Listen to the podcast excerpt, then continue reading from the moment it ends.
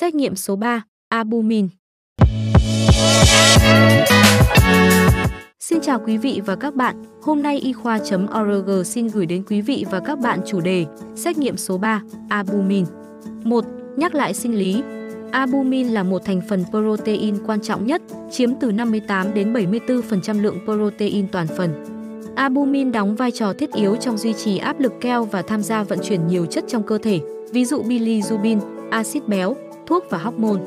Có khoảng 300 đến 500 gram albumin được phân bố trong các dịch cơ thể. Gan của một người lớn bình thường sản xuất khoảng 15 gram albumin mỗi ngày. Nửa đời sống của albumin vào khoảng 20 ngày, với khoảng 4% tổng lượng albumin chứa trong cơ thể được thoái ráng hàng ngày. Nồng độ albumin trong huyết thanh sẽ phản ánh tốc độ tổng hợp, thoái hóa và thể tích phân bố.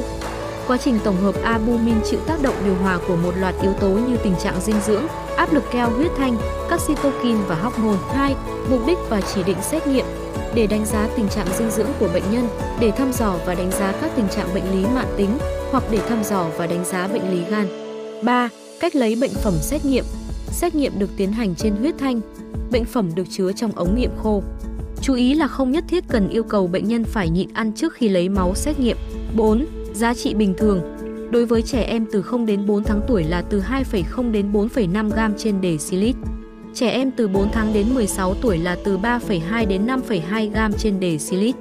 Đối với người lớn trên 16 tuổi là từ 3,5 đến 4,8 gram trên decilit hay từ 35 đến 48 gram trên lít. 5 tăng nồng độ albumin máu. Các nguyên nhân chính thường gặp là do tình trạng mất nước hoặc viêm tụy cấp. 6. Giảm nồng độ albumin máu.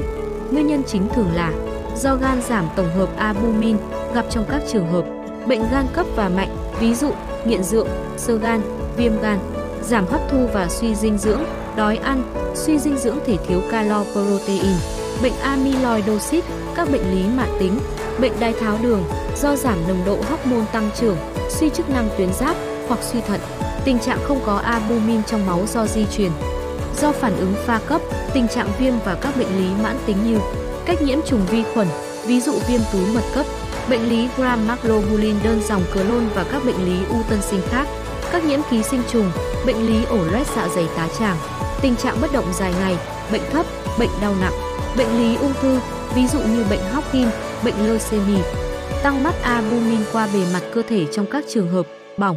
Bệnh ruột liên quan tới tình trạng tăng mẫn cảm với các chất được ăn vào, ví dụ tăng mẫn cảm với gluten, bệnh Crohn hoặc viêm đại tràng loét, do đường tiêu hóa hoặc bạch mạch, chảy máu, bệnh thận gây mất protein qua cầu thận, mất protein qua đường tiêu hóa, bồi phụ tình trạng mất nước quá nhanh hoặc tăng gánh dịch, chọc hút dịch màng phổi hoặc dịch cổ trướng nhiều lần, chấn thương và vết thương dập nát, tăng dị hóa protein trong các trường hợp.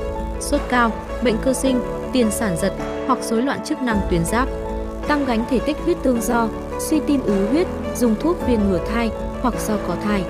7. Các yếu tố góp phần làm thay đổi kết quả thí nghiệm. Tình trạng thiếu máu cục bộ gây biến đổi kết quả xét nghiệm albumin máu, do trong tình trạng này khả năng gắn với kim loại của albumin bị giảm đi. Trong khi có thai, nồng độ albumin máu giảm đi đôi chút, trái lại nồng độ các globulin tăng lên bù trừ hay khi có tình trạng hòa loãng máu hoặc cô đặc máu cũng sẽ gây biến đổi số lượng tuyệt đối các thành phần protein máu kể cả albumin. Song tỷ lệ phần trăm không thay đổi và sự biến đổi này xảy ra song song với các biến đổi giá trị hematoxit hoặc do dùng các thuốc có thể làm biến đổi kết quả xét nghiệm bao gồm aspirin, corticosteroid, estrogen, penicillin, phenytoin, procainamide, thuốc viên ngừa thai, progestin. 8. Lợi ích của xét nghiệm định lượng albumin máu đây là xét nghiệm hữu ích trong việc định hướng và chẩn đoán rất nhiều bệnh lý. Nếu giảm nồng độ albumin máu xuống mức dưới 45% so với protein toàn phần thì luôn có ý nghĩa bệnh lý và có thể định hướng chẩn đoán rất nhiều nguyên nhân khác. Song thường gặp nhất là tình trạng giảm hấp thu hoặc ỉa chảy mạn và sơ gan. Nếu tăng nồng độ albumin máu thì thường ít gợi ý cho một nguyên nhân cụ thể. 9. Các cảnh báo lâm sàng Trong thực hành lâm sàng, một trong số hai thử nghiệm gắn thuốc nhuộm Dibizing acai là bromkrison xanh, BCG và bromkrison tím. BCP được sử dụng để định hướng nồng độ albumin máu và sự khác biệt giữa hai phương pháp này đã được ghi nhận từ lâu. Kỹ thuật sử dụng phương pháp BCG có thể bị tương tác không đặc hiệu do tình trạng gắn với protein không phải là albumin, trái lại phương pháp BCP đạt hiệu hơn.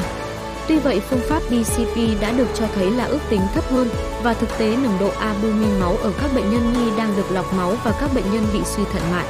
Các kháng thể kháng albumin thường được thấy ở các bệnh nhân bị rối loạn chức năng gan và rất thường gặp ở type IgA.